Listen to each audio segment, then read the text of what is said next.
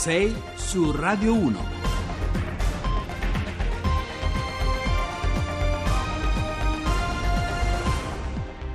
Bentrovati a 6 su Radio 1, buongiorno, martedì 15 maggio, sono le 6 e 7 minuti, Giovanni Acquarulo al microfono e allora Oggi il baricentro del nostro racconto cade lungo un territorio davvero minato, il reticolato di confine che separa Israele dalla striscia di Gaza, dove un incrocio di date e di scelte politiche in testa, lo sapete, la decisione di Donald Trump di trasferire a Gerusalemme l'ambasciata americana ha prodotto l'ennesima giornata di sangue con il fuoco dell'esercito dello Stato ebraico che ha fatto quasi 60 morti e oltre 2700 feriti fra i palestinesi. Ci sposteremo poi nello stesso quadrante più a ovest in Egitto dove dove è ancora molto lontana la verità eh, sulla morte del ricercatore italiano Giulio Regeni. Ma ci occuperemo anche di edilizia scolastica, dopo l'ennesimo crollo a Fermo, nelle Marche, e dell'isola del Giglio, alle prese con i primi giorni senza gli ultimi fantasmi della nave della Costa Concordia. Infine, come sempre, parleremo anche di attualità politica con lo stallo.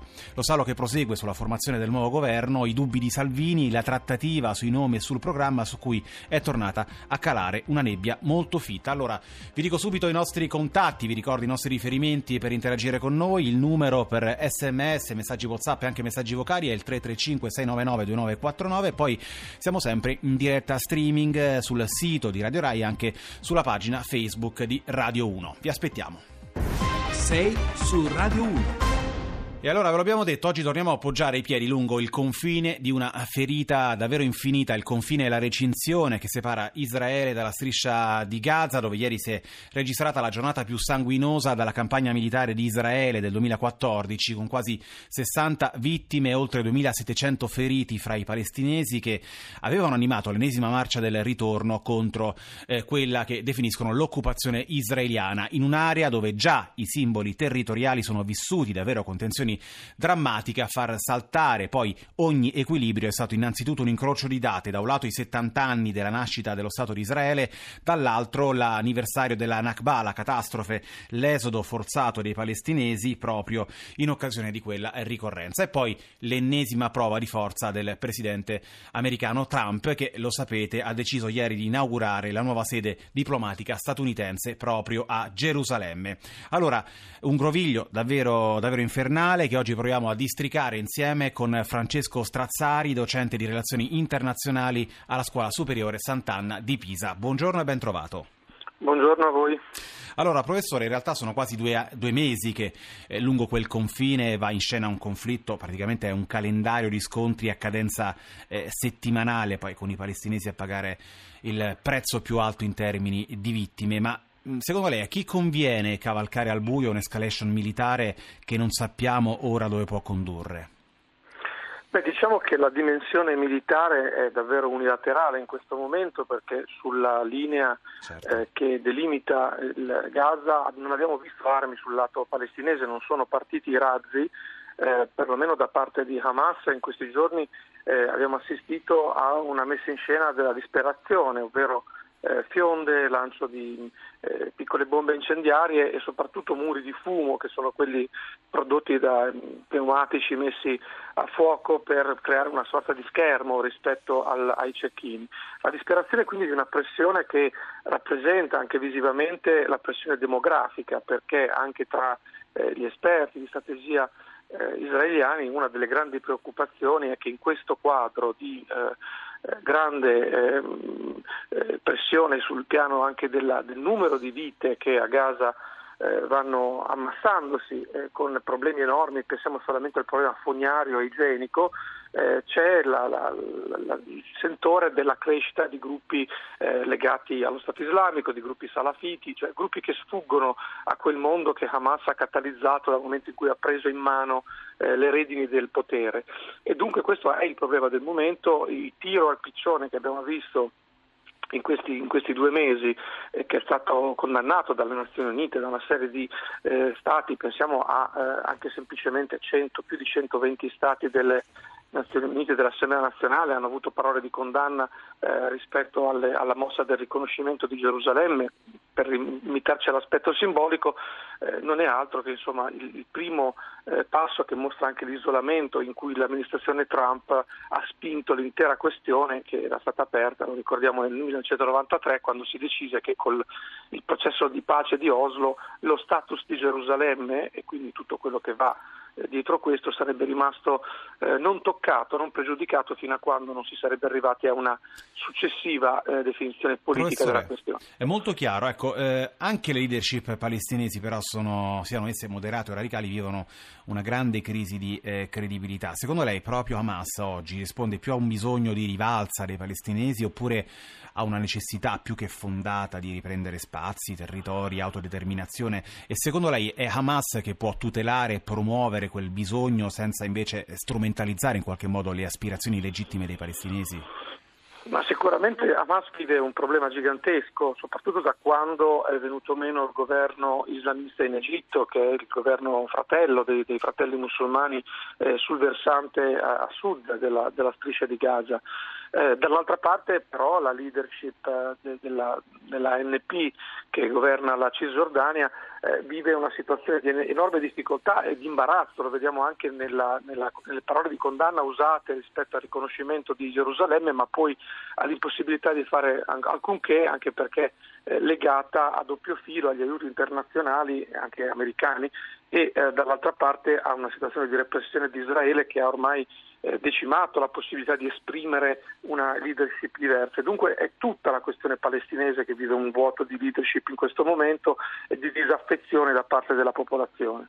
Senta, lei crede che oggi in occasione dei 70 anni appunto della Nakba, quella che appunto per i palestinesi è la catastrofe e l'esodo forzato dai territori eh, israeliani, prima palestinesi, eh, si possa ulteriormente alzare il livello dello scontro e della repressione israeliana? È altamente probabile perché oggi è anche il giorno dei funerali dei più di 50 morti di ieri, la peggiore violenza dalla guerra del 2014 e dunque se anche non vedremo le armi vedremo comunque una, una rappresentazione eh, di dolore, di violenza che avrà un, un suo lato eh, di espressione violenta o comunque eh, di un Israele che cercherà eh, di, di, colpire. Il punto fondamentale è quello che vediamo nelle dichiarazioni degli esponenti del governo ieri, cioè chiunque si avvicina alla alla, al filo spinato eh, verrà considerato un terrorista. Questa è la definizione che ha dato ieri il ministro delle, dell'istruzione di Israele e in questa definizione di terrorismo c'è il vicolo cieco in cui va tutto il processo negoziale. Certo, certo. Allora, grazie davvero a Francesco Strazzari, docente di relazioni internazionali, lo ricordo, alla Scuola Superiore Sant'Anna di Pisa. Grazie ancora una volta per aver speso qualche parola di chiarezza in un quadro che davvero sembra un piano inclinato verso l'ennesimo bagno di sangue. Allora, buona giornata e buon lavoro. Allora, High and Dry dei Radiohead, un pezzo del 1995 contenuto nel secondo disco della band britannica The Bands, sono le 6 e 18 minuti, 19 minuti in questo momento, ci arrivano diversi messaggi sulla questione israelo-palestinese, ne torneremo a parlare probabilmente già eh, domani. Ora invece ci occupiamo di edilizia scolastica in Italia, eh, tema che è da decenni l'anello debole, la faglia diciamo più fragile del sistema eh, di infrastrutture pubbliche del nostro paese. Lo dimostra il caso di ieri a Fermo, nelle Marche, con il crollo del tetto di un'aula dell'Istituto Tecnico Industriale Montani, ma appena quattro giorni fa a cedere è stato il controsoffitto di una scuola materna ad Eboli in provincia di Salerno. Insomma, eh, sono almeno 30 dall'inizio dell'anno, ma la contabilità è una contabilità per difetto, le notizie di crolli e cedimenti che hanno interessato gli edifici scolastici del nostro paese. Stamattina noi ne parliamo con Adriana Bizzarri, che è coordinatrice nazionale scuola di cittadinanza attiva. Benvenuta, buongiorno. Buongiorno a voi. Allora, voi come cittadinanza attiva Bizzarri ogni anno stilate un report che riguarda proprio la sicurezza delle scuole italiane in termini di rischio sismico, di vulnerabilità idrogeologica, di efficientamento energetico, insomma una fotografia molto a fuoco di quello che è oggi lo stato dell'arte. Cosa manca e cosa ci dicono gli episodi degli ultimi giorni? Ma diciamo innanzitutto il patrimonio della nostra edilizia scolastica pubblica, parliamo di 42.000 edifici, quindi un numero consistente, è vecchio, questo è il primo problema, risale a prima del 76, circa il 55% di questi edifici, quindi in grande misura.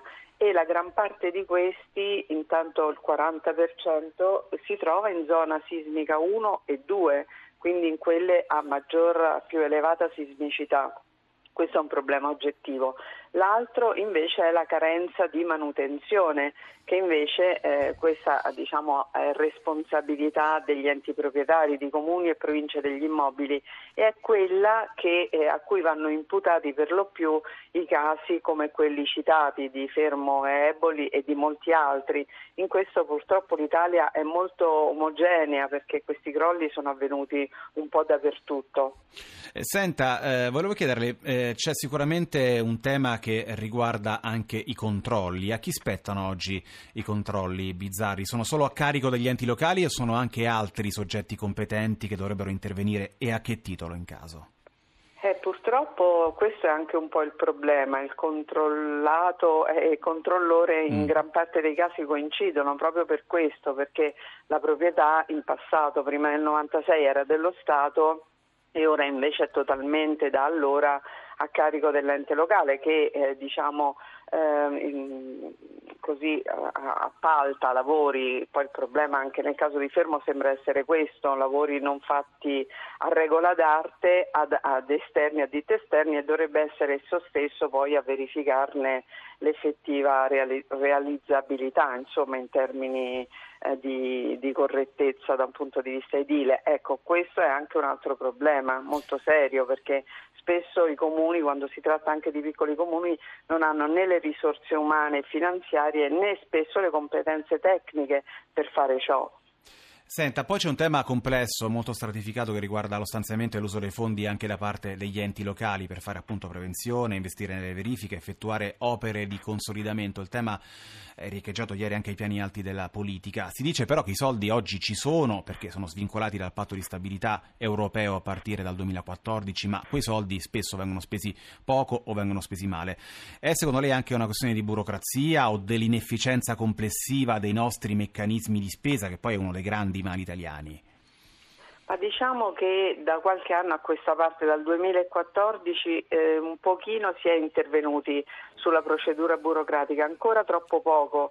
Eh, faccio un esempio, sono, c'è il famoso bando per la costruzione di scuole nuove, circa 54 scuole, due per regione più o meno, e anche quello si è intoppato a causa di errori anche di impostazioni, quindi dopo tre anni quasi dall'emissione del bando siamo ancora a, a, al mancato avvio di questa poi realizzazione di questi edifici nuovi. La burocrazia certamente è il primo tempo, eh, sicuramente il motivo principale, però appunto in molti casi è anche l'incapacità di alcune amministrazioni di accedere ai fondi pubblici. Cito il caso di Roma che ugualmente ha difficoltà perfino a presentare progetti e ad accedere ai bandi previsti. Quindi, ehm, veramente sono moltissime le cause, quindi andrebbero esaminate eh, eh, con calma e, questo è anche l'auspicio che facciamo al nuovo governo, ecco, esatto. ma affrontate con serietà e previste sanzioni agli enti che non rispettano le scadenze normative. Allora, Bizzarri, in 30 secondi, proprio per stare sulla politica, cosa potrebbe fare concretamente il nuovo governo? Al di là del dato appunto della politica,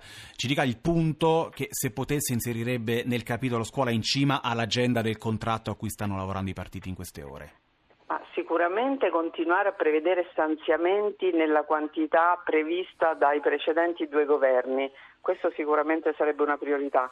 Ehm, dare la priorità all'adeguamento sismico e non miglioramento sismico alle scuole proprio almeno a partire da quelle situate nelle zone più a rischio, questo sicuramente, e poi completare l'anagrafe dell'edilizia scolastica per avere finalmente la mappatura certa di ciò che sono le reali necessità.